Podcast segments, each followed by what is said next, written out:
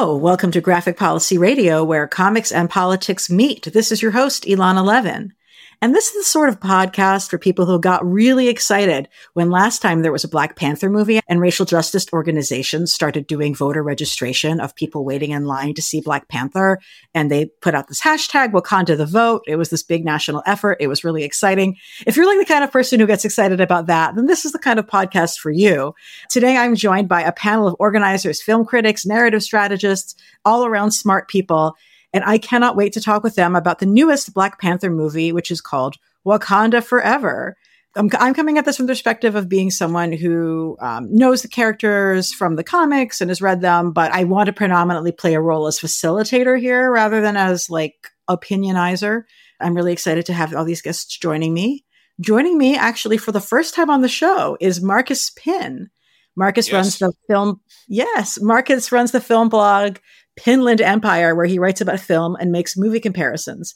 In addition to his personal film blog, he co-hosts the podcast Zebras in America, which isn't actually sung, but I have to sing it because it makes me excited. Uh, and he writes for various movie platforms. Welcome to the show, Marcus. Oh, thank you for having me. Of your various movie comparisons, where you kind of post screenshots from different movies against each other, which one do you feel like has been the most viral on Twitter, R I P? Oh, well, that's a fact. I did like ruined it ruined my weekend years ago. I uh, I did a comparison of um there's a scene from the last uh, Star Wars movie that was similar to a scene in Vertigo, and then I posted it. It went semi-viral. A bunch of people like Washington Post, New York Times, a bunch of people picked it up. Um and then this other guy stole it. Um and then it went oh, super God. viral. And then people came back to mine and thought that I stole it from him because his got more attention. But it was like, oh no, I didn't even care. I mean, a lot of my comparisons get stolen. I didn't actually care about it. It was more just the stealing of it. The if I didn't think of it five minutes later, someone else was going to see the scene and go, oh, this is just like Vertigo. I usually, for the most part, try to compare stuff. Like, for example, a big part of my film site, I dedicate a lot. These days, I dedicate a lot of it to filmmakers like Chantal Ackerman, Claire Denis, Maya Deren, Carlos Regadas, Tarkovsky, Bergman, people like that. So those are a lot of the film comparisons I make. Um, so a Star Wars Alfred Hitchcock comparison, I don't care. It, it, it was just the, the fact that someone stole it. But that is my most uh, viral tweet.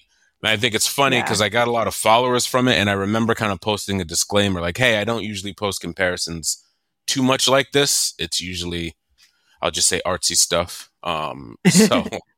I gained a lot well, of followers I, and then yeah. I lost a bunch immediately after. It yeah. seemed like, like oh, yeah, this like, isn't oh, like wait. Star Wars account. Yeah. Oh, man. And joining me again uh, after an amazing visit to talk about Black Widow movie is Moji Alawode-El. Moji Hi. is a recovered ad executive, one third of the host team at Feminist Buzzkills Live, a weekly podcast that tells you everything you need to know about the state of abortion in the U S. She loves yoga, reading sci-fi by femme people and people of color, roller skates, talking loudly about her abortion and everyone else's reproductive rights in public spaces. Moji is a graduate of Sarah Lawrence College, like me, uh, and is currently having too much fun raising an adorable-ass feminist in Harlem. Welcome back. Hey, glad to be back.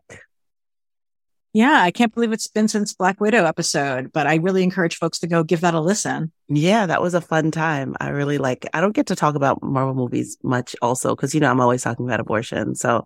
It's nice to um switch it up. What I, I hate to to be like, give me the quick version, but we we had a good election for abortion referendums, didn't we? Just oh my now? gosh, we had a great election. It's I, can you believe we kept the Senate? I I mean yeah no I can't but yeah can we believe we expanded our Senate? I, it's wild. I feel like all day I've been a little bit on cloud nine about that.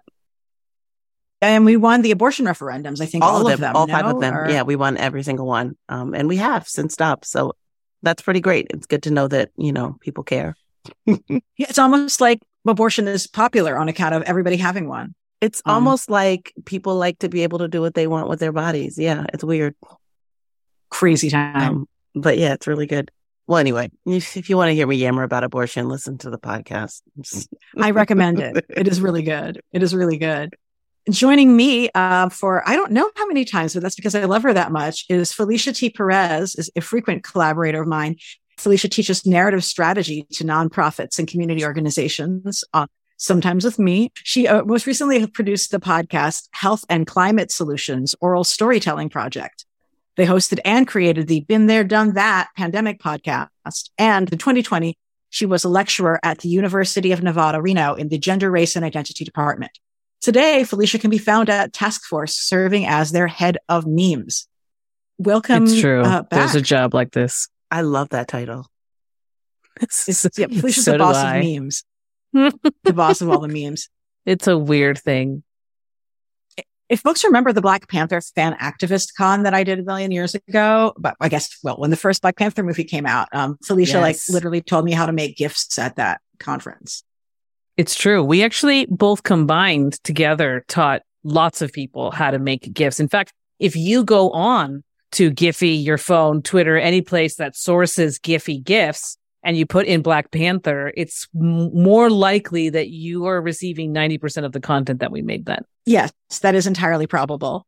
Um, so as you can see, we have quite the lineup. Um, you know, I, I have a feeling that most people listening to this uh, are probably seeing Black Panther, but um, I do try to give like a, uh, a quick top line, spoiler-free introduction of should people see this movie?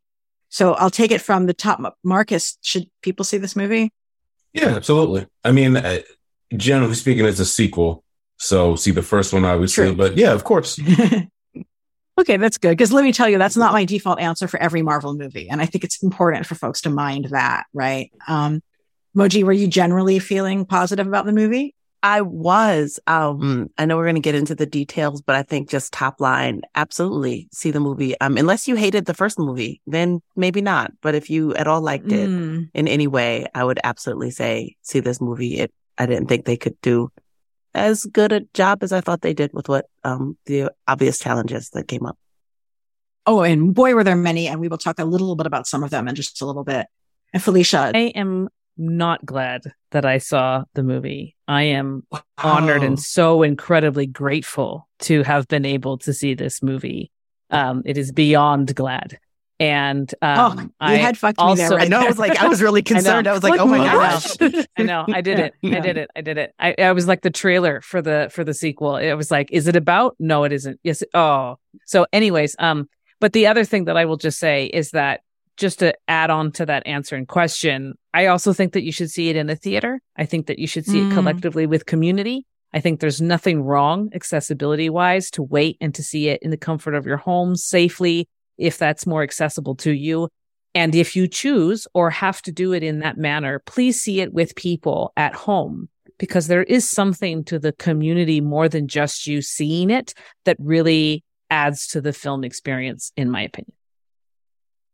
That makes sense. I mean, I definitely think that the movie, my experience, I liked the movie and I think folks should see it. I I don't think I liked it as much as the first one, but I did like it. But I think that some of my experience was compromised by the fact that I was seeing it in a drive-in theater um, because that's how I go to see movies now with COVID. And um, we didn't have a great seat. And a fair amount of the cinematography is is is dark in a way that was sort of hard for me to visually process from this particular setting. I don't think that that will be the experience of other people seeing this movie. If it wasn't for the fact that I knew I'd have to cover this right away for the podcast, I probably would have been better off waiting to see it at home with some friends versus the drive-in. But most people are probably not seeing movies in a drive-in right now.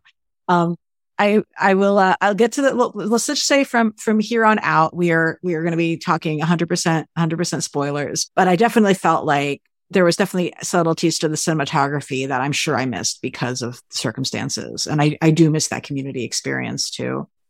So let's like shout out some standout performances, because I know that one of the huge things for everyone with the first movie was that really was one of the things we thought about, and having this great loss, which we'll be talking about as well in a little bit. Like, what are some good standout performances from this film? I think that Letitia Wright was so much better grabbing the mantle of the um, of the lead of the movie than I expected of her. I think over the last couple of years, we've I think what we hear from her is about whatever is happening with the COVID denier, not denying she may or may not be doing. I couldn't actually find real evidence that it was a thing she said.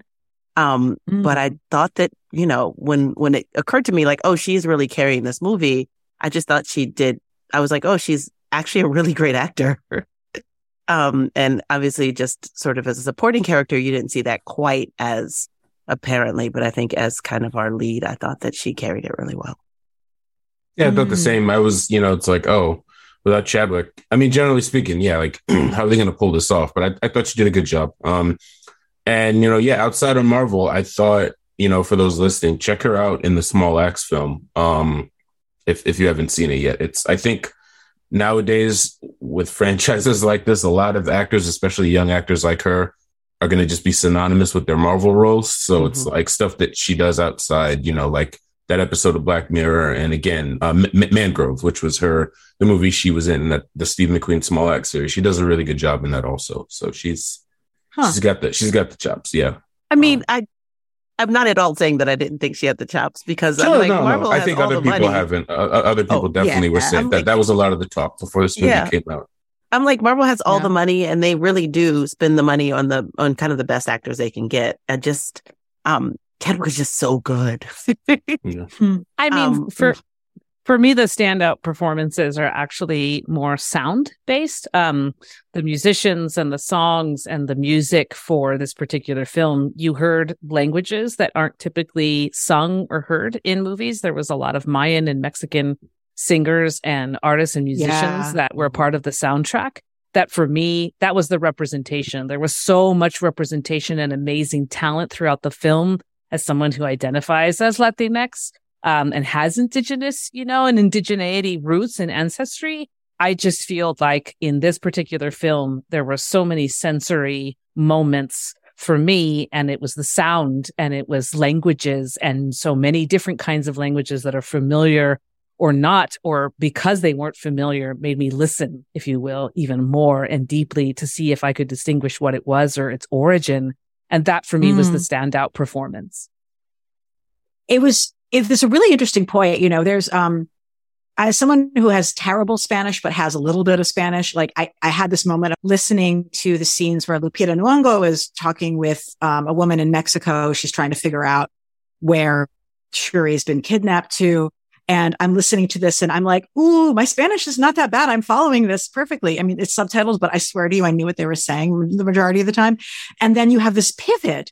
And I feel like the movie's doing it for dramatic reasons. Like it pivots to doing in native and indigenous languages. And then even then you have a lot of language switching with in Wakanda, where you people will yes. switch from speaking in English to speaking in Xhosa sometimes to like punctuate conversation. I'd, I'd love to hear folks' thought about those sort of switches, switching between the different languages in the movie. Well, you know, Lupita is a Mexican national. I Lupita did, yeah. is an actor. oh, that's was right. born oh, in that's Mexico. True. It's I funny. I said that oh, to that's my. That's true. That's true. I, yeah. I said that to my friend mid-movie. I was like, oh, we always forget that Lupita is Mexican, and actually chose Lupita as her name because she yes. lived in she lives in Mexico. You know, she's a Mexican. She was raised in Mexico or spent significant yes, time there. Yes, she was born and, and raised in Mexico.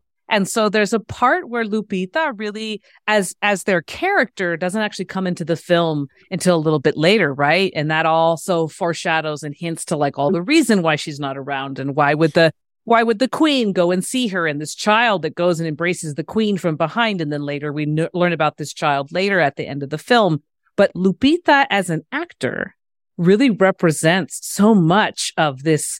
this intersectionality and complexity and nuance to the film itself. And so there's so much that's on the, the fictional and the non-fictional part of this film that really brings so many different cultural and multicultural elements to it. So that for me was the best. I've heard Lupita speak Spanish in interviews with other Spanish-speaking actors, particularly around Star Wars.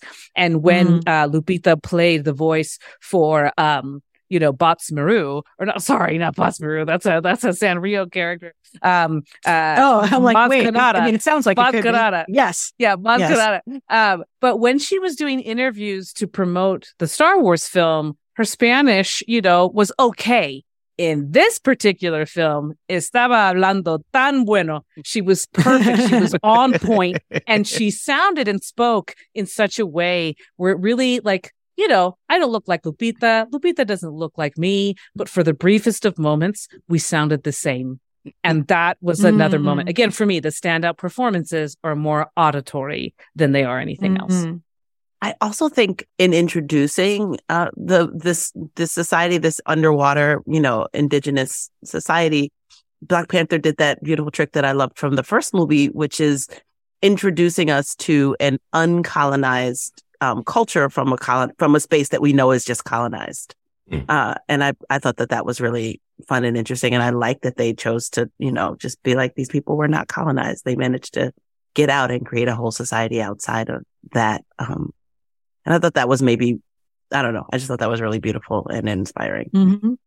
It's mm-hmm. funny. No, it's funny you said, I'm not trying to jump ahead, but I love that too. The thing is, I love Namor and I loved all those people.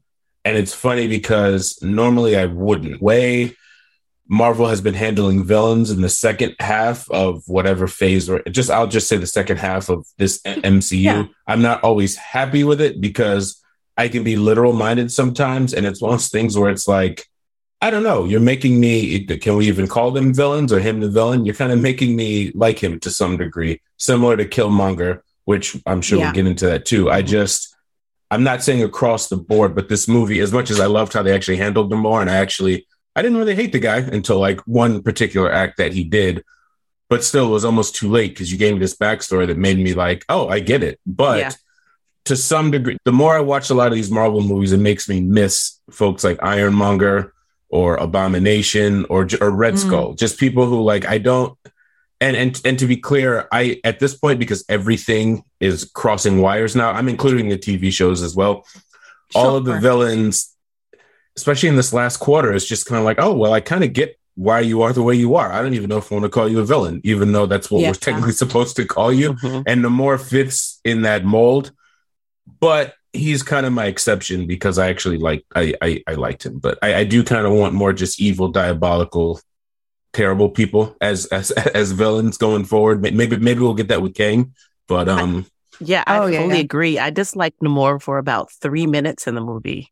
And besides yeah. that, I was kind of like, this man has a point. He has reasons. Like immediately when I he explained it. right away when he was ex- when he ascended from the water and and explained, I was like, it makes sense. He's just trying to, you know, they made it this far, and it's like if you're in his position, you don't want one person to kind of undo what you've been doing for all this time. So it's like I get why he is the way he is, and it and it, it almost transitions from the first film. It was Killmonger was right, and to some degree, it's like Namor was right. You know what mm-hmm. I mean? So. Yeah. And that was that was what happened after the first Wakanda, right? Like there was a lot of back mm-hmm. and forth conversation yep. and some discourse around like, wait a minute, I identify more with Killmonger, but he's clearly being vilified in this film. Yeah. So Ed, do I identify with the villain? Am I am I on the right side, right? Right. And we've had yeah. so many years, we've had decades of the supervillain. The villain who has feelings, you know, from yeah, and I'm like, going I'm going outside of genre. I'm going from Tony Soprano to Walter White. Mm-hmm. Yeah. Right. You know, you've got these moments that make it cool to be the villain. So I'm not necessarily surprised that we have a January sixth and a Donald Trump and, and all these things, because it's OK mm.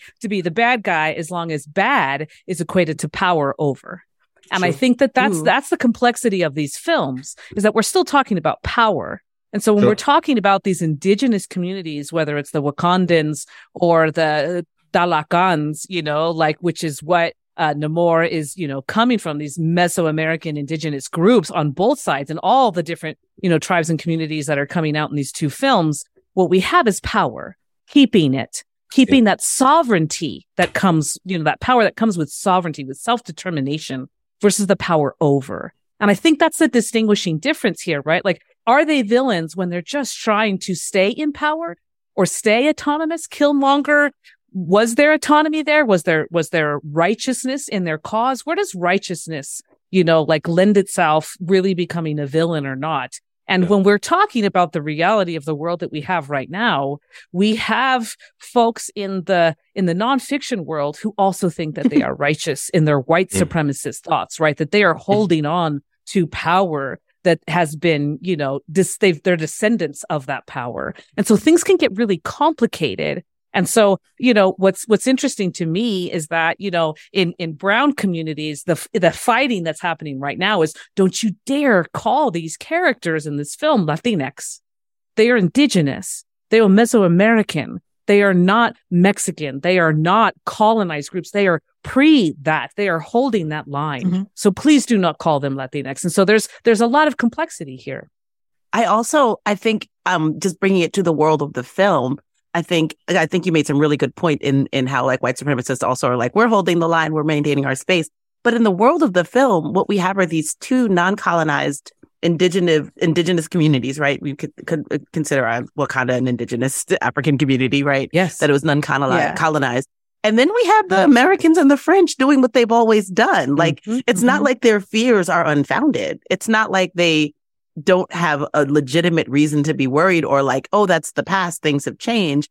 Um, right. When when Julia Louis-Dreyfus' character says, you know, when when um what's his name is like, oh, if we had the power of like vibranium, what would we do? And she was like, I dream of it every day. And I was like, that's evil. Yeah. There we go. Right there. That's- I think one of the most bold things this movie did was give the U S no space to be the hero at all. Mm-hmm. In fact, even the one white Finally. guy who like supposed to like, he doesn't even save anybody. He's actually rescued.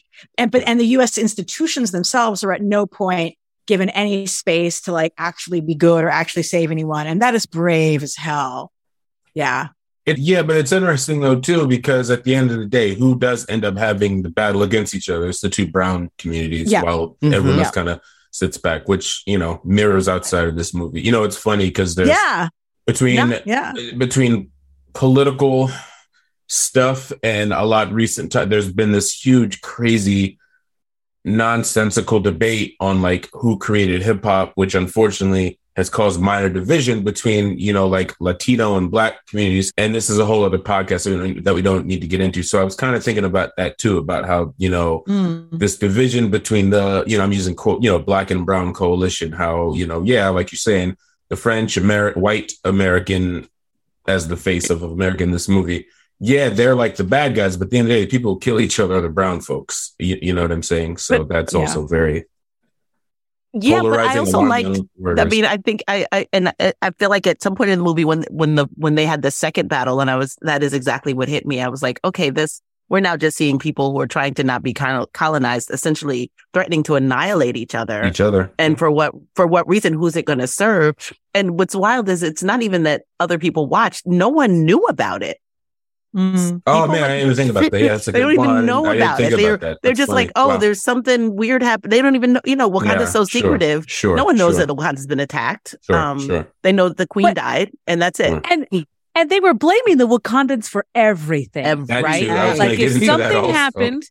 yeah. if there was something yeah. that happened, oh, it had to be the Wakandans. It had to be the Wakandans because they didn't even know about the underwater yeah. community, tribe, yeah. and society. Because what does it matter? What and the only moment in which they discovered, quote unquote, this new tribe and group was because they were trying to mine more vibranium that they had located underwater, right? Yeah. And so you only see people if they have what you want. Think about that. Yep. I only see you if you have what I want. If you do not have what I want, I don't even see you. That is the brownest narrative that I have ever seen on a screen before. I only see you if you have what I want to take from wow.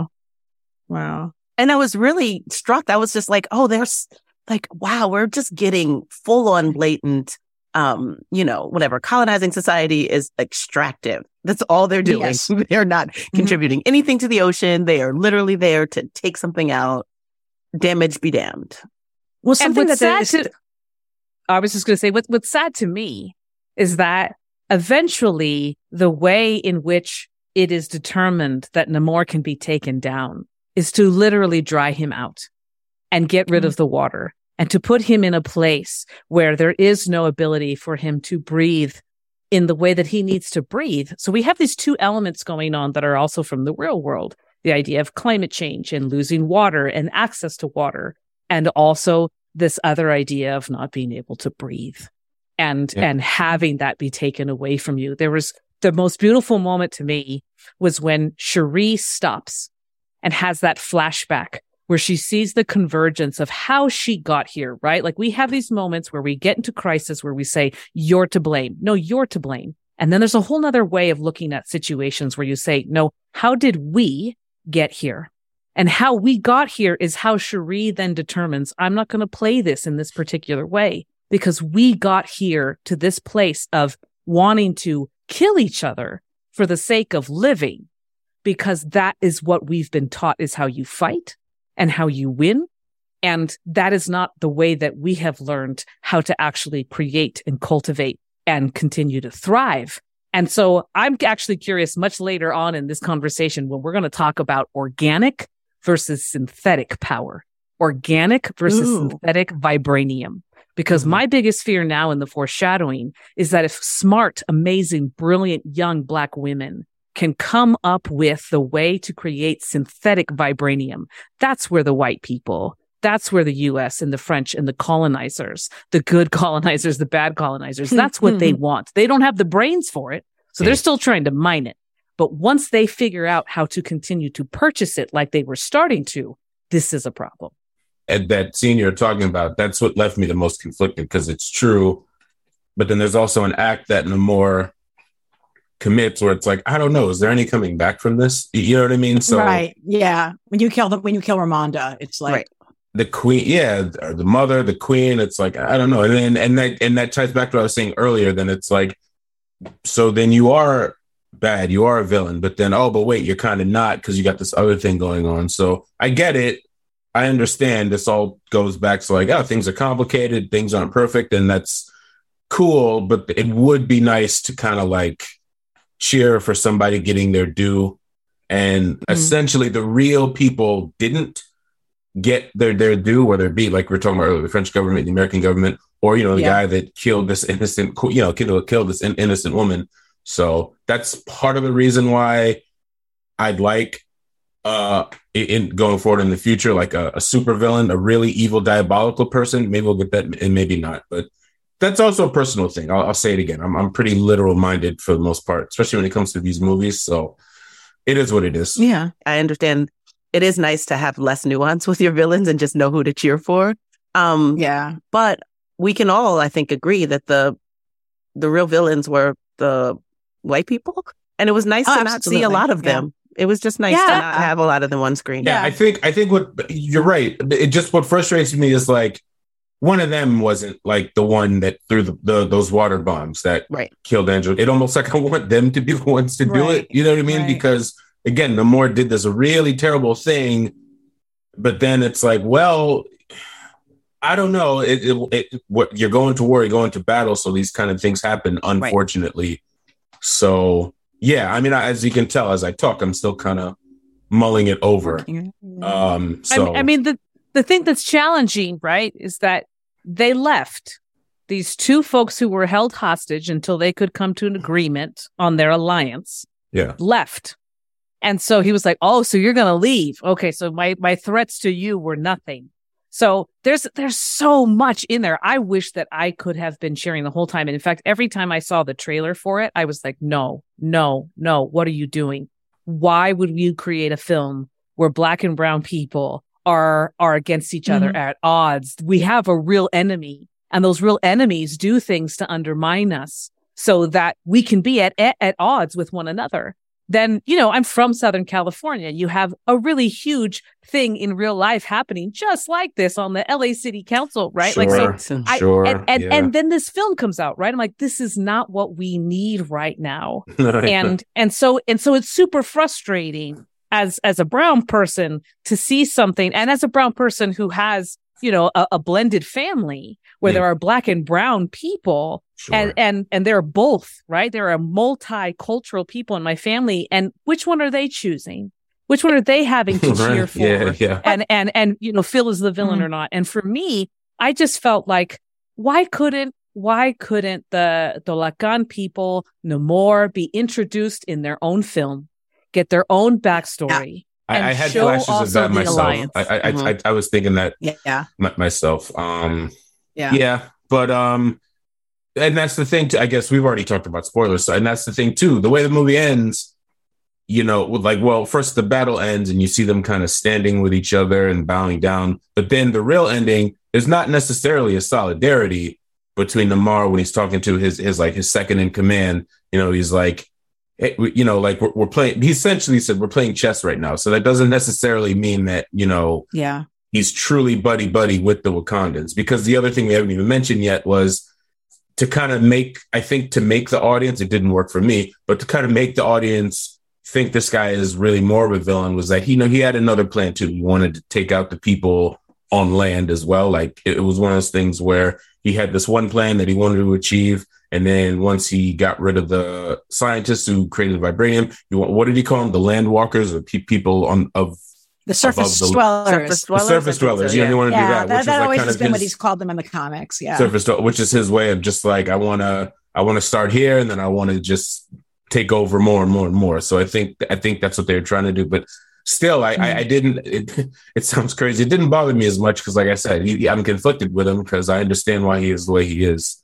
I found yeah, him no, so sympathetic. I, so even when he was yeah, talking right, about his plan to like yeah. kill the surface dwellers, I was kind of like, oh, this isn't just, of course, I mean, I'm putting full air quotes all around this, but like just genocide. It's like, it's, it's preventative genocide. Yeah. It makes yeah. no yeah. sense. Yeah, but it wasn't no. because he wasn't like, oh, I need to. He was just like, they're encroaching. They're too close. They're like yeah. here. This is what we need to do. Because if yeah. they uncover us first, we're going to be in the less powerful position. Like his logic was sound. It was just diabolical. Mm-hmm. Yeah.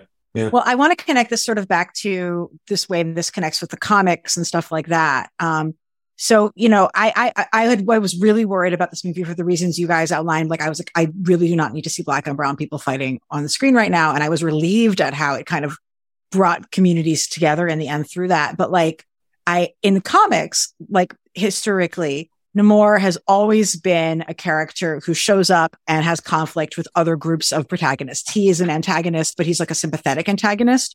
Mm. Um, so like he'll team up with the good guys to fight the Nazis, and he's, he, he and it, which, which was great. Lots of lovely panels of him punching Nazis. Um, but he, uh, he always priority is always protecting his people. And, mm. um, it's presented fairly sympathetically, and it's sometimes shown like how this is going to put, this just puts him in contact with the priorities of the surface world. And he's one of those things where fans have always kind of been like, I know he's the antagonist, but like, isn't he right? Like, and that dates back to through the comics. So I want to give a little bit of history. Um, the Submariner is one of the first superheroes ever created. Um, he was by artist and writer Bill Everett.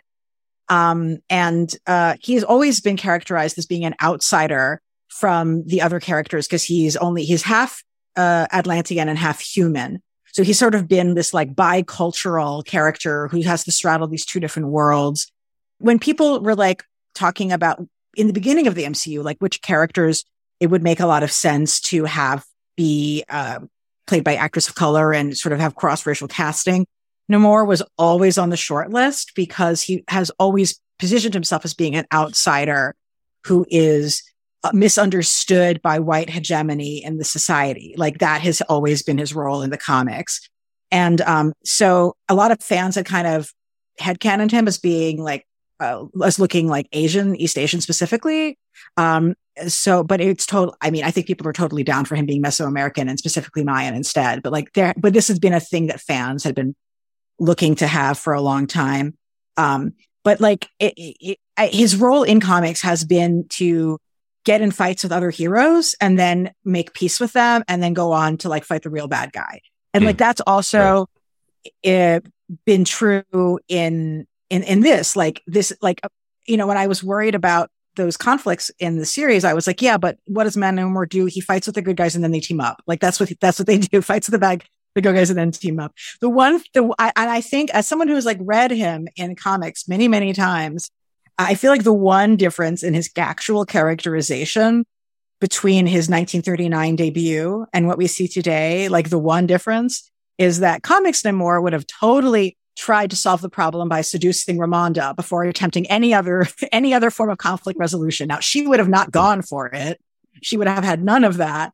But comics Namor, his approach to problem solving often involves trying to seduce women in power um, and make peace that way. Like that's just one of his main moves. Which we um, could have seen. We could yeah. have seen more, but she left. You know, she they, they both ran away and left. And and the thing that I just want to point out, Elana, is that yeah. we were talking about Atlantis. This character already existed, but they weren't connected with a, a Mesoamerican, a real place. You know, yeah. indigenous place. And the things that they used, much like Wakandan, you know, um, We're real, you know, like Kukulkan mm-hmm. is a real serpent feather god to the Mayan people. You know, you go to Chichen Itza, which is in the Yucatan Peninsula, and you can see the serpent, the feathered serpent there, you know, beautifully made in, you know, the um, the ruins there. And there is a ball game that is also played as they go down into, you know, the area where Namor is from. You see all these people playing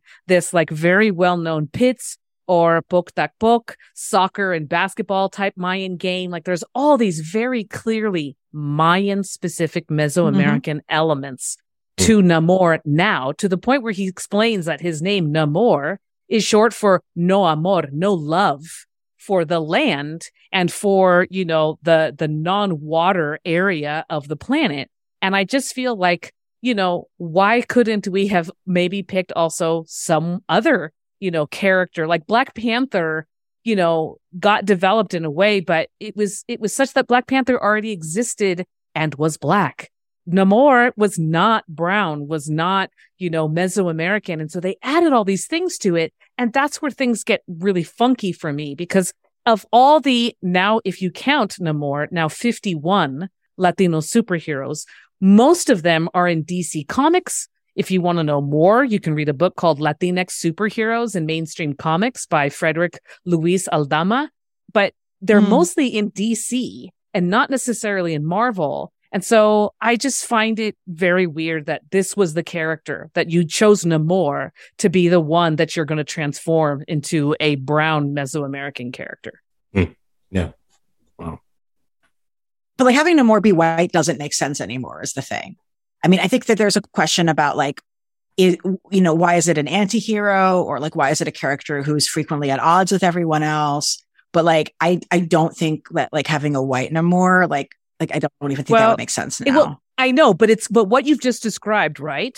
And I want people to really listen to this. You just described Namor as the original Marvel character being kind of the the ladies' man as a way of like, you know, uh, calming things or dealing with conflict.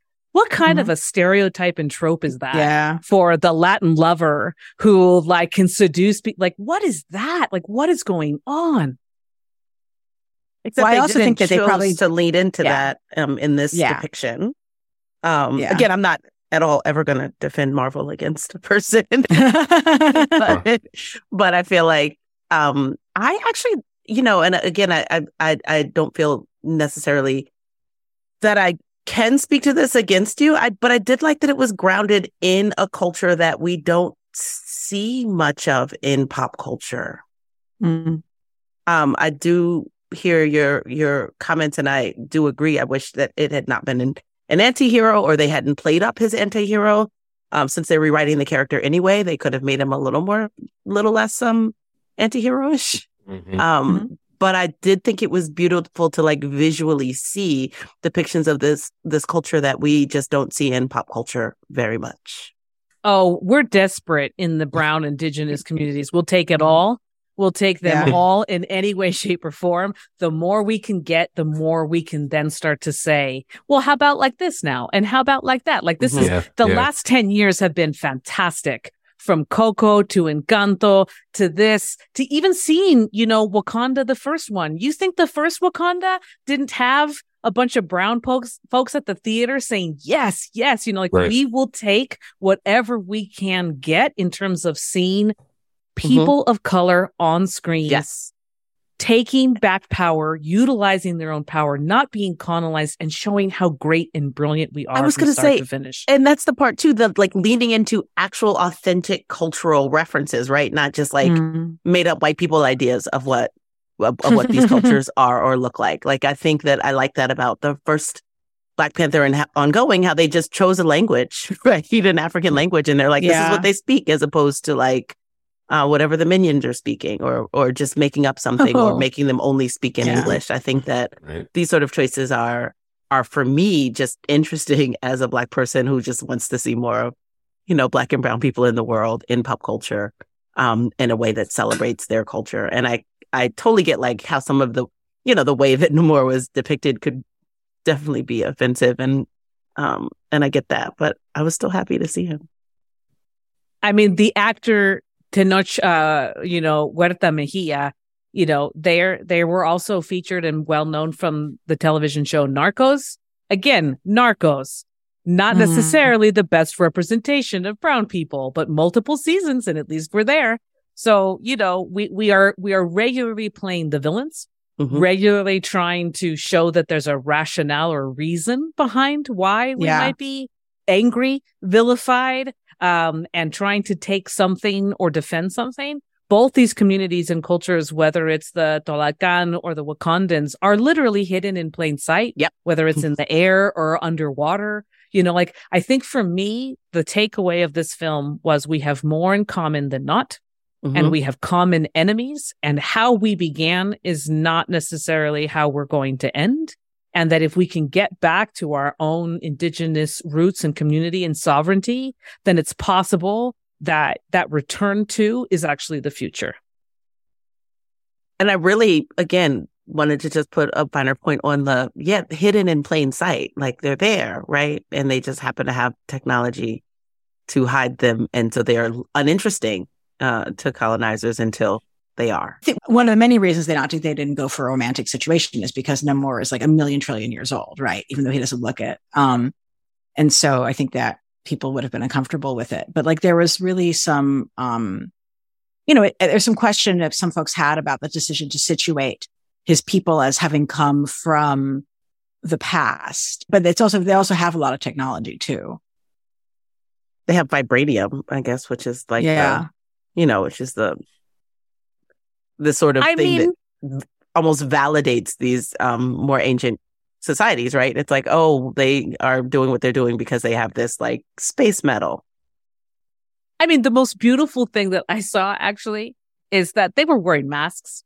Okay, we are still in the pandemic and mask wearing has been a really big deal.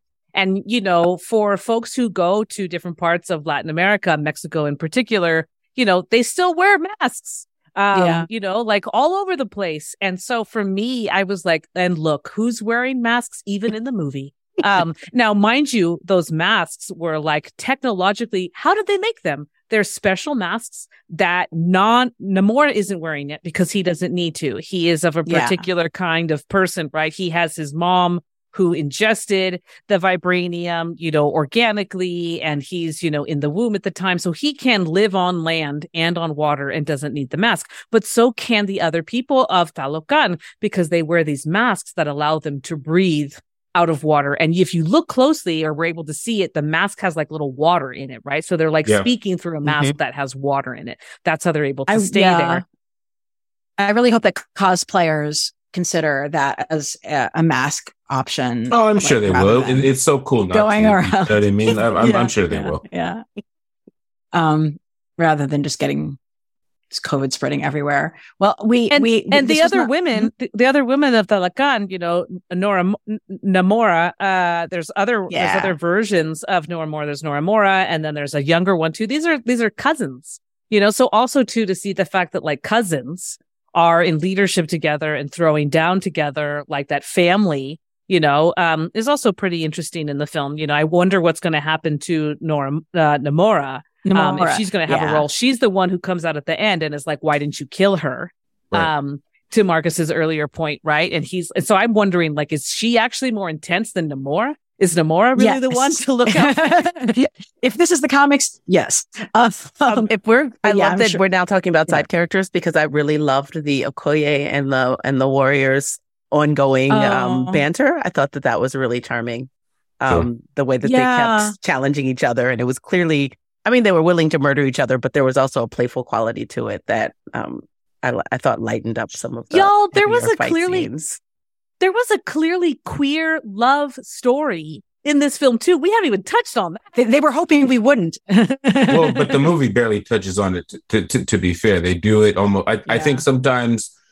Marvel movie. What's how am I gonna put on Marvel? I think a lot of movies these days in general treat non-white things as like checklists sometimes. And as someone who's like, I'm a black guy myself, you know, and I have friends of many different genders and that and, and races and nationalities. So this is conversations that comes up a lot. It sometimes it does feel like, do we have the black person, Latino person, the Asian person, the the gay character? The, okay, we got it all. So everyone's gonna, like that, like that's how it feels. Like, it's not even organic. It's more just like pe- we, we need to appease people. We, need, we have our Benetton uh, commercial. Or, or, We've it, got it. It's here. Right. No, exactly. Like, that's kind of, and, and it's so, and it puts, pe- like someone like myself in a position where sometimes, like, why even put it in then? But then I, but then I'm on the side of like, why put anything other than just make it all white? And then I'm like, well, that's not what I mean. It's just kind of like, if you're going to do something like that, then like, don't just like treat it like, uh, hey, hey, you saw we did this thing, right? Right. So, so, so did, did we pass? Do we have the diversity thing? Like, right. That's just how it feels sometimes. But then, as, as a bald, it, you know, brown, queer woman, mm-hmm. I appreciate oh, wow. anything and everything. Again, I'll take all of it. And if we're just a side character, that's okay. Just normalize it. It's just normal to see us, and we're just we can be on the side. I'll take any and all location as long and as it's on the screen. And that's the complex thing that I'm thinking of, because it's like that again. It doesn't have to be. You don't have to add another hour into the movie to explore this whole like you know. uh romance. So what you're saying is true also, like just put it in. I just sometimes hope that they don't think that that's all mm-hmm. we want. Yeah. Like, okay, th- yeah. all right. So they'll just be satisfied with this. So this is all we're going to do from now on. Like sometimes like, you know, yeah. push. It's okay to push back to, uh, and I'm not saying, you know, I'm just saying in general, because I've heard other people say like, and going back to since, man, since, I don't know about the beginning of time, beginning of time. I was only born in, in nineteen eighty-one, but but to, to the Latino thing for a moment, I've always heard like we're rarely re- re- re- represented. I've, I've been hearing this for decades since I was a little kid. So this isn't yeah. anything new, which I think is a problem. I think that's a, a whole, you know, it speaks to a bigger issue. So just, I, I feel like I understand what you're saying, because even I feel that way sometimes too, but it's just like, ho- hopefully this will be bigger. And and to your point about Namora, I think overall, even though this last phase of Marvel stuff has just been really bad and looked cheap uh, outside of Black Panther, um, what I like about the incorporation of the movies into the shows, like they're bringing back everyone. It's like someone from a two thousand ten movie shows up in a series now, or someone from, you know, one of the earlier movies shows up in a later movie now. So it's totally not outside that Namora could get like a spinoff show, or she could be like mm-hmm. a main supporting character in a future yeah. movie or show or something like that. So, so the future does look positive based on, on, on, on what they're doing. I, I also want to say that too, that Black Panther didn't look cheap. No, were there any particular bits of, bits of costuming and or stage production that really like struck you in, in, in terms of those designs, Marcus? Because I agree with you. Like this movie actually looks like somebody, I mean, somebody actually cares. It's not just, well, to get, well, like, well, to get with know, the set design, C G I crap. Like when they're walking around, well, first of all, I mean, the underwater world looked great. And then um, walking around Wakanda, it didn't feel cheap in comparison to just a few months ago when they're walking around in Thor, Love and Thunder. It just looked like a bad yeah. video game. You know what I mean? It's mm-hmm. the same, similar budget, same resources, but you just see the difference between Wakanda Forever yeah. and something like Thor, Lo- Lo- Love and Thunder. So obviously the costumes and all stuff are always great. Um, it's funny. I went to the, to the uh, same alma mater as the, uh, the designer from the first film. I went to Hampton University, no pun intended. She's like a superhero in, in the world of Hampton University, because she won the Academy Award and everything. But um, yeah, I think that's what stood out to me most, is that I didn't feel like, uh, it didn't feel like cardboard cutout kind of like, yeah. uh, so, so that was a breath of fresh air. Cause it, it it's, things have been looking kind of grim recently, except, except for like, well, WandaVision. Cause that, but that was intentional. The look of yeah, that right. was like intentional, but anyway. I, I just really want to hit on what, what Marcus was just saying in terms of like, well, superhero, but were they? That happened again. The character of Riri, who is the student at M I T, right? Who makes yeah. all these things and then comes and helps. That is a non-superhero who becomes a superhero, much like Luis from Ant-Man, who we've talked about before a lot. You know, like for me, I'm like, Luis is the real superhero in Ant-Man. Superhero. He's yeah. the only sure, other sure, time sure. I've seen a brown, legitimate Latinx character in the M C U universe was with Luis. And Ant-Man is my favorite of all the, the superheroes in the M C U universe. But just for reassuring folks, yeah, like sure. Riri Williams is a superhero in Marvel. Ironheart, she's yeah. Ironheart. She like has a whole a whole super. Eve, Eve Ewing actually was writing the series recently, um, and I was curious what folks thought about how the movie did introduce her. But like, yeah, but like, do not fret. Like this, she's going to be leading her own movie, I'm sure, very soon. But like, she was designed like to be a, a superhero character. Basically, they definitely changed her some up in some interesting ways. Had her powers because she she's really smart and she synthesized the missing herb. Like, yeah. it was, idea, yeah, yeah. the smartness got her there. Oh, but I think one thing that's good actually is in the comics, Riri Williams is super tied to Tony Stark, which I just felt ridiculous to me. And thankfully in this, she is not tied to Tony Stark. She's like, you know, she, she becomes more connected to the Wakandans rather than Tony, who like is just, you know, a rich guy who needs to stop. Right. So I think that's going to be a positive. Yeah, I, I wonder if down the line, Luis from Ant-Man is going to meet up with the Talakan and Namor and have something there, too, to connect him. Who mm. knows? You know, I mean, there are really endless possibilities. I guess one critical question I would have, though, is my understanding is that a lot of the filming of this was done around Um, Letitia Wright not wanting to get vaccinated, and so they were trying to reduce some of like the contact what, between her and some of the other performers. I was I don't know looking into that. I couldn't find real evidence of that, but I remember hearing chatter. I know she was okay. injured at some Maybe part of the film, and so she did have to get Ooh. away from everyone because she had in filming she'd like re- had an injury, and so oh, I think no. that knocked her out of the out of the filming for a couple months, and people did have to record around her absence. I couldn't see it directly in that. a way tied mm. to like the anti-vax stance that they've definitely said she has. But I'm again, I feel like without like researching that on my own, I just feel like they talk, but ba- people get talked badly about. And I'm not saying she hasn't said anything. Yeah. I just haven't yeah. heard her well, say it. What, what, what, it's not, well, not so much her saying it. What happened was, and they got deleted, she tweeted a video about the vaccine being bad. And she tweeted it at a, at, it was like at the start of COVID, everybody was sensitive and everything, you know what I mean? So she immediately got pushback from it, and then she deleted the tweet, and then she just got off Twitter altogether. It was just one of those things where like, you should be able to tweet whatever, whatever you want, but it, it was just an odd time to do it. Um, I don't know. I'm, I'm really not ju- judging her because, you know, it is what it is. But then, yeah, there was something. It was one of those things where if when you just say it was reported, suddenly it just gives it right. validity. So I, I don't know. In twenty twenty-two, there's so many like resources and stuff can still be yep. incorrect versus, you know, mm-hmm. th- think about, you know, think about like pre-internet when just how many wrong things were reported and people went to their graves believing something that wasn't even like kind of half true, but just absolutely wrong. And to like figure that out. But she did disappear from the filming for some time. And it's reported that she right. sustained an injury in filming, which kind of kept her away for a while. I didn't notice a mm-hmm. distinct absence, but I also wasn't looking for that. I mean, we do know that there's certainly one really big absence that the film was, of course, entirely written, developed, and changed to address, which is the, ab- the absence of a real human. And I was really curious to see how the movie was going to handle Chadwick Boseman's death as both the Black Panther's death and yeah. the real person. Yeah, I how do folks yeah. feel the movie love that? that it started with a funeral for us. I just feel like that was yeah. really um, nice and definitely like making space for, for the audience who obviously most of us are not friends with Chadwick and did not go to his funeral. And so just yeah. to have a moment where we could, as the audience, like not just sort of like he's dead, but actually get a full, beautiful funeral and be able to like cry through that. And then and then also recognize that like the kingdom is mourning in the way that we also like mourn his absence here in this film. Yeah.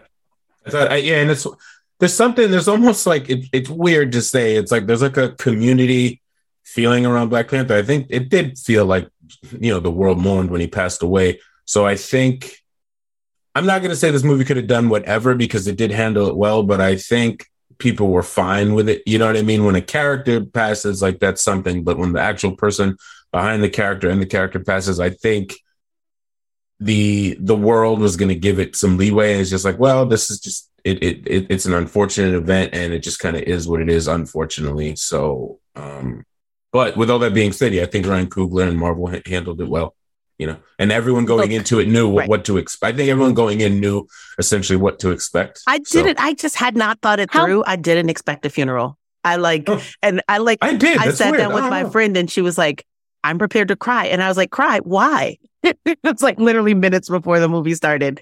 And I was like, oh, right. We are, right. in fact, mourning the titular character's uh, and the actor's death. Um, and so I was like, oh, this is really beautiful that they've given us a funeral. Thanks. I, I mean, how many different Spider-Men actors and characters and versions do we have? And we will only have one of T'Challa. Right. Um, right. And I think that that speaks volumes to Chadwick's and Ryan's work to make this mm-hmm. film and make this character and have it be embodied by a particular actor who played it in such a way where I never even questioned whether or not Black Panther was a real person when I saw mm-hmm. the first, you know, film. Mm-hmm. Yeah. And so there, who else could possibly step in? Who else could possibly pick up the mantle? And in the comic book, we knew that Shuri eventually would be the Black Panther. Yeah. So it was a it was a natural progression to go in that particular way. What I thought was interesting is that I never saw in the comic book series and backstory that T'Challa got sick, that T'Challa got some kind of an illness. That never was something that I had any knowledge of. But in the film, they make it very clear that he got some kind of a sickness and fell ill, like the like like Chadwick did in real life. So, Elana, I'm mm, I'm curious right. if you want to give us some backstory to that. How did in the comic book series T'Challa die? Was it an illness? Oh, no, I I I don't remember off the top of my head, but truly, I'm sure I was battling bad guys, like because right. That's so what so happens. So in this particular yeah. version, right, the battle is with the bad guys of some sort of illness. So they they blended that storyline so that we also were, were like, wait, Black Panther was sick, much like mm-hmm. in real life, we were like, what, Chadwick was sick? And so that sort of like convergence of the real, the fiction and the nonfiction was really beautiful for me, that you would acknowledge that and that that you couldn't undo that. See, that, that those two characters, that the real life Chadwick and T'Challa were so enmeshed that you could not possibly disconnect them in life and death, either one. And so I, I felt like that was actually a really beautiful way to sort of say, no one else can ever play this character in this particular way. And yet, mm. at the end of the film, we have this child who bears the exact mm-hmm. name. And so there is the possibility of a return to, but knowing that it's not going to be played by a different actor who's going to claim to be that character. I also, they did a really good job of transitioning us to our new Panther. Um, and I like that the yeah, arc was like she had started her whatever journey to the new heart-shaped herb, trying to save her brother and failing. I thought that that there was something about that that I thought was really, really beautiful too. Yeah. Um. Yeah, I I don't know that I've seen a movie really address the death of an actor in this way. Like, you know, The Crow, very famously, the lead actor got shot during a stunt in that movie. And the movie, while the movie The Crow is very much about life after death, I don't really think it dealt. It's been a while since I've seen it, but I, I don't really felt like it really seriously dealt with that. I saw that. I for, I vaguely remember seeing that. And I feel like they just edited around. They just took what footage they had. I yeah, and there was say, no acknowledgement yeah, that the actor was, was dead. Well, it was, yeah, yeah, oh, in the movie, in the movie, yeah, I, it, the, the, yeah. the movie itself, yeah, I remember, yeah, it was like in June ninth. Yeah, the, the, the general consensus was just like, hey, we yeah. got to finish this. Like that, that, that, that is kind of how it was. Same in the and Fast then, and the Furious. That, that yeah, that, at, at least oh, in Fast yeah. and the Furious, they had like, uh, you know, the oh, I'll see you again kind of thing. You know, like at least they did the whole superimposed face. But they, Thing, but I think they, they brought off, his brother in to still... finish the film. So, true. like, it was yeah, sort yeah, of, they yeah, still, true. I don't know. I think that they still did it in the same way, acknowledged that, like. Yeah. At least he's dead. At least, like with The Crow, there were two more Crow movies after, each with a different actor playing them. You know what I mean? So it was almost like, hey, we got to churn out this uh, series, you know? It's also weird because the Eric Mabius, he's from my hometown. He played. He played The Crow in, in, in The Crow oh, series. So you're connected to all the people, huh, Marcus? Everyone. Yes. Am- Amherst, Amherst just produces, uh, you know, you got uh, my boy Evan. He's on The Bear and he was in Girls. You got Uma oh. Thurman, Dinosaur Junior Uh, yeah, Amherst. For a small town. So good in Andor. Oh, my God. For, uh, yeah, for a yeah, small I, town, we got some we got some cool. Oh, Evan's in the M C U, actually. He was in, he was, yeah. uh, he was in Punisher. So he's, he's in M C U yep. also. He's great in everything. Yeah, but yeah. Like I, I just don't know that. I think it's almost. I feel like it's almost a landmark in cinema. What this movie did in terms of addressing the real human being's death through the fictional character's death, Mister Hooper's death on Sesame Street. I feel like is the only other time I can think of. Like, and that mm. was done as a children's show, as moral instruction and emotional mm-hmm. instruction, so to speak. Actually, really addressing the death of a real person through the story they're telling on screen. Um, yeah. But what's super interesting in all of this is that, you know, the name of the film is Wakanda Forever. And at the same time, much of the, the posters leading up to things showed this Black Panther mask and sort of like, you know, um, whole outfit and suit. And you were like, oh, is it Shuri? Is it Shuri? What is it? You know, like, is it is it about, you know, T'Challa? And I think that, you know, we wouldn't have another Black Panther if Shuri hadn't created the synthetic Absolutely. vibranium. So we, mm. we might not have ever had another Black Panther, but we still would have had Wakanda. And yeah. I think I'm I'm curious what you all think mm. about, like, why didn't they just call, why didn't, they could have called it so many different things. Why was it still called Wakanda Forever and not Black Panther two or something else? Like, why Wakanda Forever? I, I'm well, actually curious what the three of you think about I think about it's why. Because everyone liked saying that. That, mm-hmm. but I think it ties to Chadwick Boseman. I think it's about, I mean, this sounds such a generic thing to say, but it also has meaning where it's just like his spirit will go on. Like everything we're talking about, the fact that they're never going to make a, another T'Challa, you, you know, like it, that character that Chadwick Boseman played. And I think outside of, yeah, people like saying it, I think it's just kind of like continuing on his legacy. Like he carried, not just that movie, like he carried the Black Panther mantle for a couple of films, you, you know what I mean? And and going back to what Elana said, he, he did such a good job at it. He's just synonymous with the character. So I think that's probably what that means. It's just a way to honor him and say, yeah, his his physical is no longer here, but his spirit will always be here, you know? And and that, and to some degree, we kind of get that in the post-credit scene, mid, mid-credit scene rather. Also, also so, the idea that like, we, I yeah. think I think a lot of us fell in love with Wakanda in Black Panther one, right? Like, I mean, we yeah, liked the sure. ca- character of Black Panther in the in the other movies he sure. was in, but once we went to Wakanda, everyone was like, "Oh my gosh, Wakanda's incredible! I want to visit." Um, and I and I um, also, I mean, I don't really, I didn't read much kind of leading up to it, but I did myself just wonder, like, how are they going to handle this? Who's going to be the Black Panther? I mean, it is Black Panther two, so we knew someone would, but I wasn't sure if it would be Shuri, some random someone out of nowhere, um, M'Baku, who has clearly mellowed out in his old age. Yeah. Like, like all of these, I was, I was just kidding. I was interested until basically until Shuri took the herb, who was going to be our Black Panther. Um, and so how do you present that? You know, I don't know. I think Wakanda Forever still places us firmly in Wakanda, which is mostly where we wanted to go. Mm-hmm. I mean, I, I um, do want to mention these last two things before we, we close out, Elana. You know, the, the actor who played uh, Namor did not know how to swim prior to making oh, the film. No way. So had to, what a brown so person. Had to learn how to swim. oh. and and clearly had to learn also how to fly. Um, so I'm just going to add that in uh, as something. That is new but, for all of us. Yes. Yes. But then the other thing, too, that I think is super important and is also incredibly powerful is that the Latinx actors in the cast asked Ryan, please give us a hand signal and a call. There's something to what happens in the outside of this fictional world and the longevity of the power of this film that if there is a Wakanda light across the chest, you know, and a phrase like Wakanda Forever, if there's something that we can have as the uh, as our people, that would be great. And so they have this hand sign, you know, this like lower hand and upper hand. And that's right, supposed yeah, to yeah, symbolize yeah. the mouth of a serpent. Just so, so just so that we know some background. I wondered what that meant, but I did love this. Oh, oh yes, yeah, so it's this whole thing for me. I was telling my mom, who I saw the movie with my mom, I was like, it's like playing catch. You're trying to catch something, and you're trying mm. to say, "I'm I'm here to catch it," but it's actually a mouth, uh, serpent's mouth. But they asked for it, so that was not part of the film. That was not part mm. of the plan.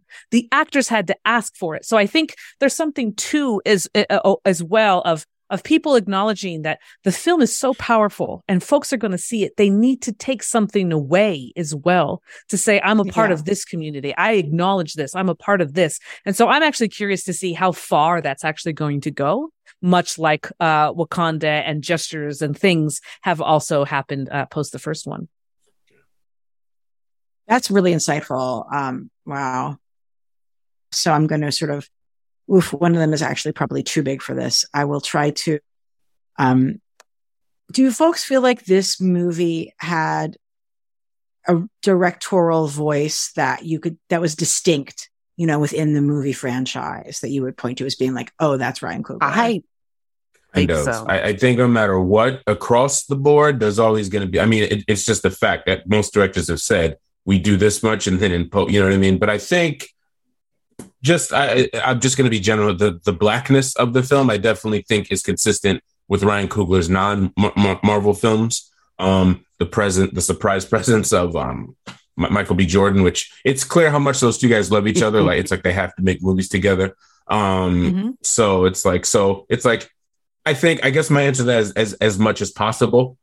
Because, you know, I felt that way with um, going back to Doctor Strange, Multiverse of Madness. It part parts of it absolutely felt like a Sam Ra- Raimi film. Like there, there, it felt like direct homages to scenes from Evil Dead, Drag Me to Hell, stuff like that. It was that. a horror yeah. film. That was definitely a horror. It, it absolutely film. was.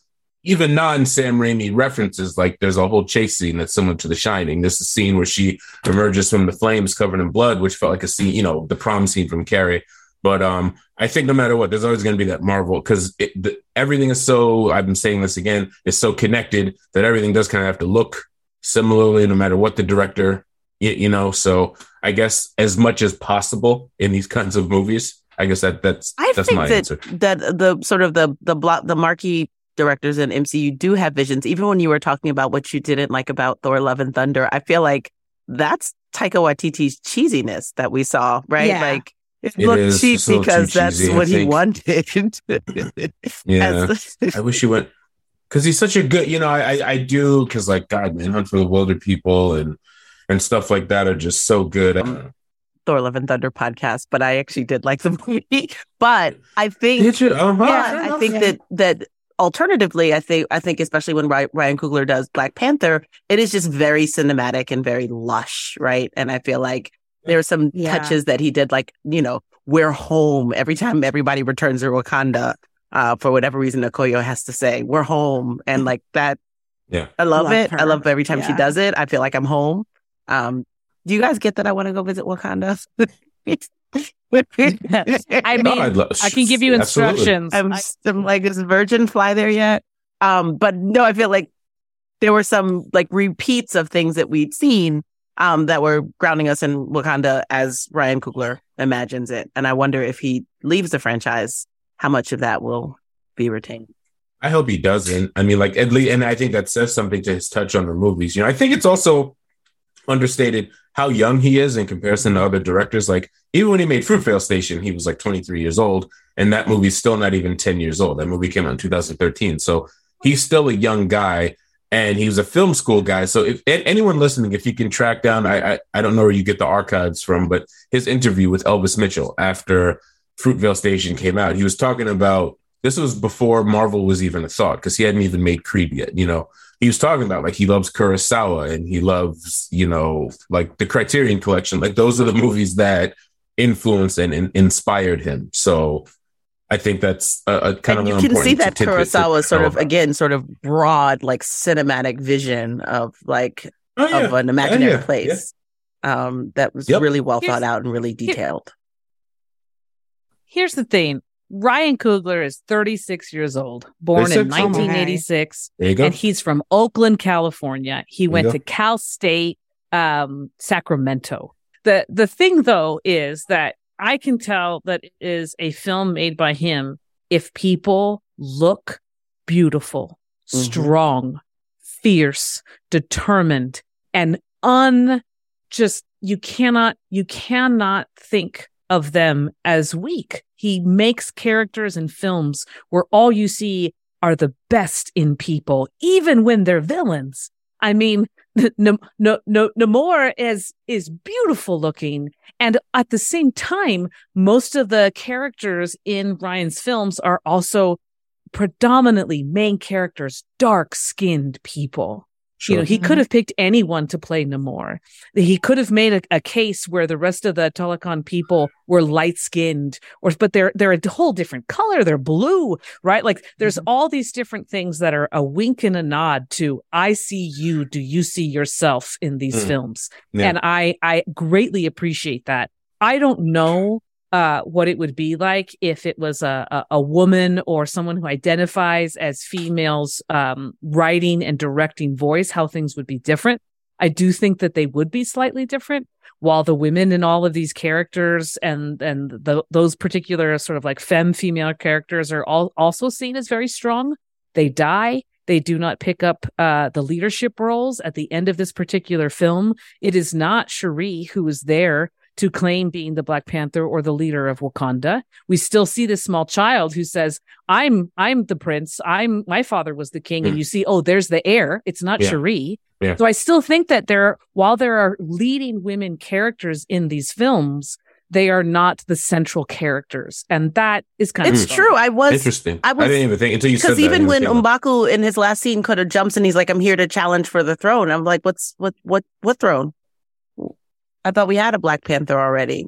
right, exactly. right, right. Well, in fairness, like uh, T'Challa had to do that, but fight Shuri too. Wasn't there for when that. I, see, fight. I thought was... I, no, no, no. I know I, for a second before I knew what was happening, I thought she was going to step out and she was going to beat him. But I thought because that's to some degree. That's, I think, what's endearing about M'Baku's character. He's this, like, you know, big bear of a guy, and he's powerful and strong, but he's also kind of mm-hmm. a doofus to, to, to, to some degree. And at times when it calls for him to be one, when it's time to save someone and help, he, he's he's he's always there and he's right on time. But I thought for a split second, literally for a split second, Shuri was going to come out there, we're going to have the fight in the water, and somehow she was going to manage to overpower or outsmart him and, and do it just like how mm-hmm. Chadwick did it in, in the first film. But, I did also, I, but you know, no, we cut that. Away. She's in Haiti. Not super even there. Clear. I remember being like, "Oh wait, huh? What? Yeah, yeah she's not no, in town." I know, I know. Yeah. Um, I, I, again, I think that it is interesting. I hadn't really thought about how the female characters are powerful, but maybe don't endure or don't maintain leadership. Um, I think mm-hmm. we still know Shuri's our Black Panther. We haven't had anyone else presented yeah, as a potential yeah. one. I think no. for any it was coming the, franchises, yeah. that's who we have right. for at least a little yeah. bit of time. Yeah. Um. I also like the pageantry that Ryan Coogler brings to it. I feel like every time people have mm. to walk, even every time they're in the throne room, everyone is just perfectly placed um, and cinematic looking. I don't know. Yeah. His use of color. No, that's a good point. Yeah. I mean, if, if you ever see, especially wh- whether it's an African film that's centered around a wedding or a funeral, whether it's like the films of like Usman Sembane, where he's he's dealt with both, or Abderrahmane Sissako, who both he's had films that are centered on both things. There is this kind of parade type pageantry deal. And I and going back to kind of what you said before, like had another filmmaker made that, I don't know if we would have. So I think for, for the world of Marvel, it's it's about as authentic mm-hmm. as you get when it comes to just like the, the I'm not going to say costume, the the, mm-hmm. the garbs rather, or, you know, and, and, and stuff like that. I, I thought that that was pretty authentic. I'm trying to, I'm drawing a blank here. I'm trying to look at what is this? Oh, um, Mother of George, which actually uh, stars uh, Denai Guerrera. Denai Guerrera. Denai she, Guerrera. She's the star yeah. of that film. It's actually funny oh, wow. too. I just realized the co-star of Mother of George is Isaac Debankole, who's in both Black Panther movies. He just doesn't have any speaking parts. He's the guy with the with the uh, the ring yeah. around his lip. He the, spoke the, a little bit, and I was like, I can't understand him. Yeah, I can't understand anything he's saying. Yeah, it, it's. The the movie starts, it's about those two are set to be married. And the whole, like the first ten minutes of that movie, I mean, there's very much a plot to the movie. It, it's it's like a Shakespearean Greek tragedy type of comedy. But the first ten minutes of the movie, it's just an African wedding. And there's like, you know, like trains of people walking and celebrating and dancing. And you get that from um, these Black Panther movies. And, and that's, it's another weird thing too, between the first two Black Panther films, a lot of the actors in these movies have appeared together in other films.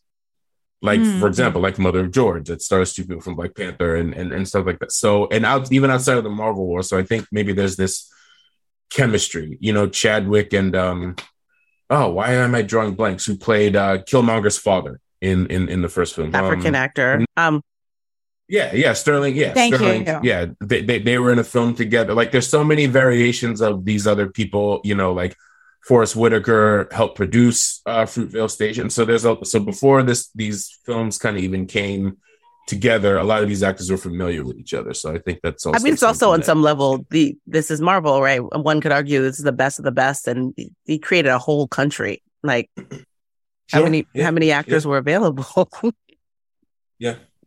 yeah, it feels like this is the kind um, of movie where a lot of Black actors in the mainstream yep. just wanted to be in it, even if it was in a small role. I, I I got that so much from the first film, like, you know, Sterling K. Brown. He's only in two scenes, Forrest Whitaker, he's kind of in it. You know, Isaac DeBancole, like I said, he's just kind of a background person, but it just feels like, oh, I just want to be in this. So, which I completely get. Mm-hmm. You know, I understand. Yeah. I mean, this movie is very much like looks to be focused around women's relationships. I mean, like, do like, I, I totally get the point that you made about like the mantle, especially with the future scenes with Toussaint, the heir of T'Challa. But I think it tries to present itself as being a movie about women's relationships with each other. It does, but uh, the women yeah. always need help from men. You know, like mm-hmm. that's that's the thing. They need yeah. help from the men in order to do anything, including I'm not going to fight you. I need you to not fight also, with me. Also, it's true because the, the, the yeah. angel devil on Shuri's shoulder, it was like M'Baku on one shoulder saying like, we don't want to be in war forever. And then Killmonger on the other, like, you want vengeance. That's why I'm here. Um, It was very yeah. her, mm-hmm. her, her two voices in her ear once she decided to take on the mantle of Black Panther were two men. In the end, it's eventually thinking about her mom, and all her mom says is, show them the kind of leader you are. And so you've got the male characters telling you, this is what you do. I will I will take the people and hold them here and keep them safe. I think you should do this, that, and the other. And all the other female characters are like, you do what you need to do. Show them.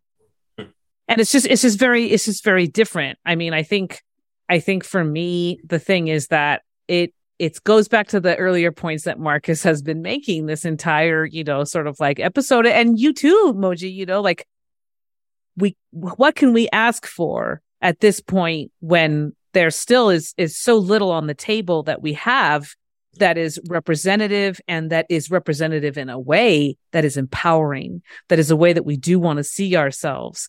And so is everything perfect? No, because it's within the construct of an M C U universe. You know, we get to play with the imagination, but it has to be grounded in these stories that already exist in some way, shape, or form. Yeah. I just think, you know, for me, it would have just been interesting. And I hope we get there. I hope we get to a point where these kinds of films that show folks of color in in powerful, you know, positions and and storylines and narratives, that they are also then made by women of color to also show us yeah. how that could potentially yeah. be different. I think for all my harping about wanting to go to, to Wakanda, that is a, one of the problems I do have with the love that we all have for Black Panther in is that like, this is an imaginary place. Like, I don't know, it feels uh, when people are like, oh, let's do this Wakanda thing. I'm just like, we're, we're just play acting. Like we, don't we have real stuff? I was always, I, and sometimes I give people too much credit.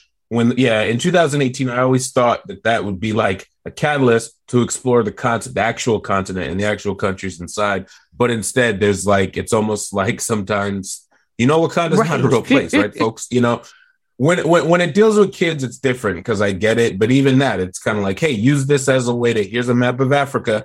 Here's all the countries. Now let's kind of explore because these countries from this continent are a huge part of the recipe of what Right. Wakanda and Black Panther is. So maybe check out the real stuff. And I'm sure that's been done, but I think on, for the most part, on, on a larger scale, it's just like, hey, we love this made up imaginary place. Uh, so I guess to some degree, I guess when it comes to adults, I think it's a little, it's a reductive. little reductive. And to some degree, yeah, yeah, young, young, young people also, because I don't want them to get stuck on this fake place when there's real yeah. places, you know, it's a like little that, reductive. So. And sometimes as a, as a non-cosplaying person, it almost feels a, a little, It just, it almost feels a little lame sometimes, even though, again, I get I, I get I excited. I agree. I, I was um, trying to no, be nice. I, I like I, I like nice, both. My feet are in both, both right pools word. at the same time. Um, and I'm I'm I'm a new parent. I have I have a, I have a young son, and he's and these are things I have to be conscious of, like things that are geared towards kids and family and stuff like that. So, and my dad was like that too. Like my, you know, he's.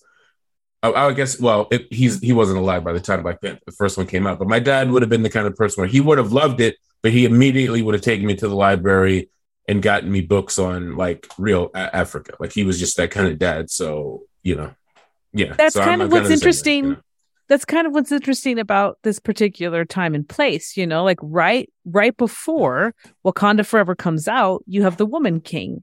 And so yeah. you have you have these these things that are coming out to sort of show the elements that are true.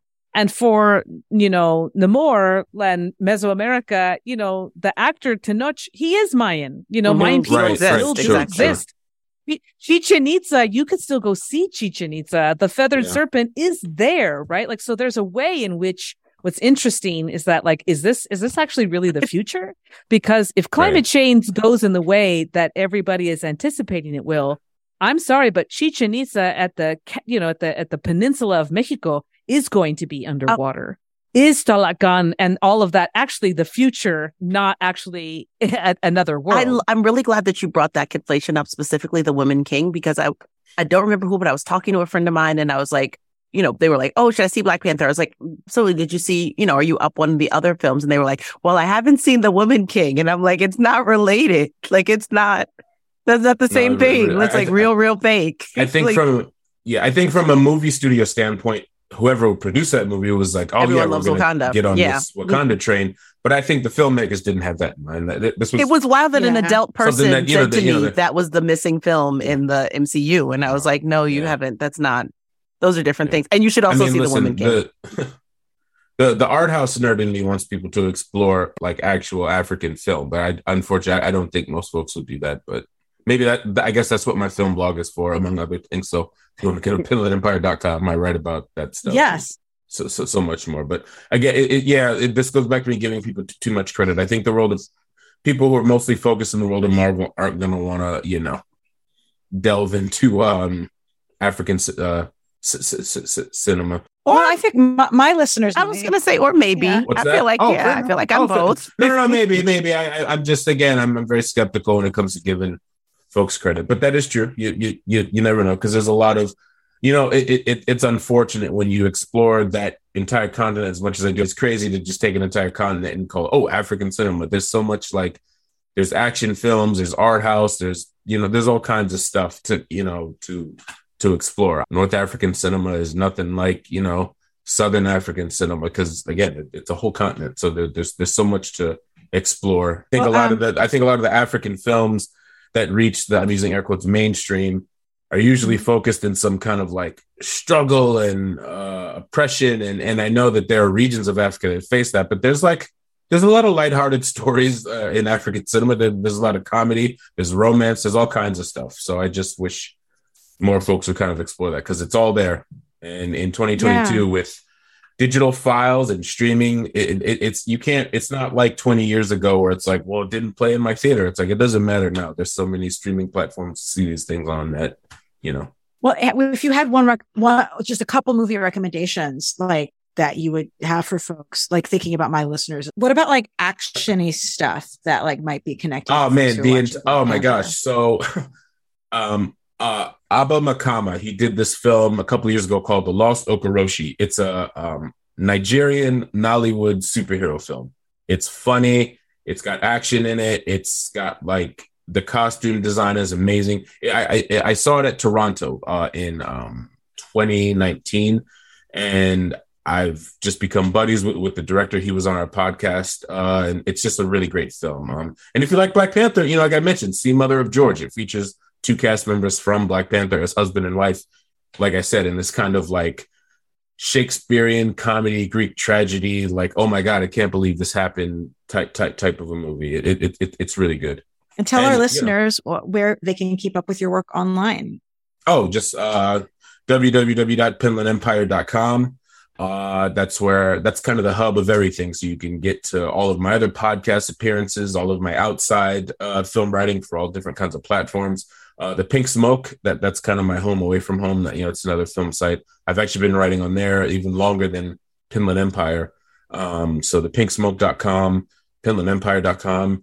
Uh, for the time being, uh, you can follow me on at uh, Pinnland underscore Empire on Twitter for however long it's going to be around, and then twenty or forty minutes. Exactly. And yeah. then my I have my alt account on Twitter, which is at Hokuto Empire, which is just geared towards like action films from all over. I wanted to talk about the significance of Haiti. I wanted to talk about being a mutant. I want to talk about lessons from movement building, but like we gotta, I, I know we can't, we can't go endlessly. Well, I'm down um, for a part two if, folks, if you wanted to. But, I would you know. yeah. love to see it again and do a part two. I feel like there's so much there, such rich, richness in the film. Yeah. Is there anything folks want to make sure we hit up before we before I have Felicia and Moji do their sign-offs? I just think what you just said is is super, super important. You know, like I can't think of the last time I saw a movie that featured the naming of the country, people in the country and talking about it. It wasn't just like, you know, Haiti came up once. Haiti was referred to multiple times and was returned to at the end, right? Like Haiti is now yeah. on on the map cin- cinematically as like a location and a place of something transformative and amazing prince. happening as it at, yes, right? Like this is this is amazing. And and the film itself was was filmed either at M I T, in Atlanta, and mostly in Puerto Rico, you know, like, and so also like where these these films are actually being, you know, filmed at is also important in terms of not only the the the calling in and bringing center, you know, to these countries that are often not seen in this particular way when we do see them on the screen or mentioned. And then also like where the money is going to in terms of the locations, right? Like things being in Atlanta, yeah. things being in Puerto Rico. From start to finish, these are important decisions and choices, and they make a difference on and off screen. I mean, I think that them going to Haiti might have been a response to, I saw a number of people responding to the original Black Panther movie saying that they wish that more places in Black diaspora, like in the Caribbean, had been included in the Wakanda. Um, and I like, I literally, I, I wish I could remember who wrote about it, but I've literally seen like Haitian and Dominican Black um, critics mentioning that. And so I almost feel like seeing Haiti brought in in this movie was like recognizing that, like, yes, that's it's a good idea. It's also such a significant choice because Haiti was the first um, African nation to free itself, like the first, you know what I mean? The first of the New World to free yeah. itself from slavery. Yeah. And so Haiti has that distinction um, in the African diaspora of being a place of freedom for Black people who've been enslaved. So I think that specifically that choice is also, I think, really important. Uh, so, Moji, tell me, where are, where can our listeners keep oh. up with your work uh, pending the Twitter? Um, I barely Twitter, but Abortion Access Front, the organization I work with, um, we are at Abortion Front on all the places. And I am personally at Mojilocks, M O J I L O C K S, um, on all of the socials. Um, not a whole lot to see there. Um, and if you want to hear me yammer a lot, um, on my podcast is Feminist Buzzkills Live. Me, uh, Liz Winstead, and my co-host Marie Khan talk about all things abortion, uh, most Fridays, um, usually the, the week in abortion, the month in abortion, uh, what's happening and what can be done. And we're all fun. So listen up. That's fabulous. And Felicia, where can our folks keep up with your work? Well, uh, you can follow me at on most social platforms at SoCal Luchador. Um, and that is um, on Instagram. I have left Twitter. Um, it just didn't feel like the right place. Um, and uh, that's probably the best uh, place to follow and get insights. But also Felicia Perez dot com uh, will also have some other resources and things as well. As for me, um, I am still reckoning with, like, I will certainly be on, I'm probably going to be like, the last person to turn the lights off on Twitter, probably, but I am still there. E L A N A underscore Brooklyn. And that is my handle on Mastodon. Whatever platforms people end up on, that'll be my handle. Even if I wanted to switch it, I feel like I can't switch it because I need people to be able to find me. Um, so I want to thank our guests for joining me. Um, I know that we have some our additional uh, comics, movies, film, and culture coverage coming up for you all soon. And um, Graphic Policy Radio is the place for that. And just one last shout out again to uh, the creator of The Submariner, Bill Everett, because remember, all these comics characters only exist because an artist invented them, not because some corporate entity like generated them. These are these are works from artists, and I, I wish there were more clear ways to support, you know, he he he he's no longer with us, right? But like to support the artists to continue to make work for that these movies are based on, continuing to make work today. Um, so uh, graphic policy dot com and keep it geeky.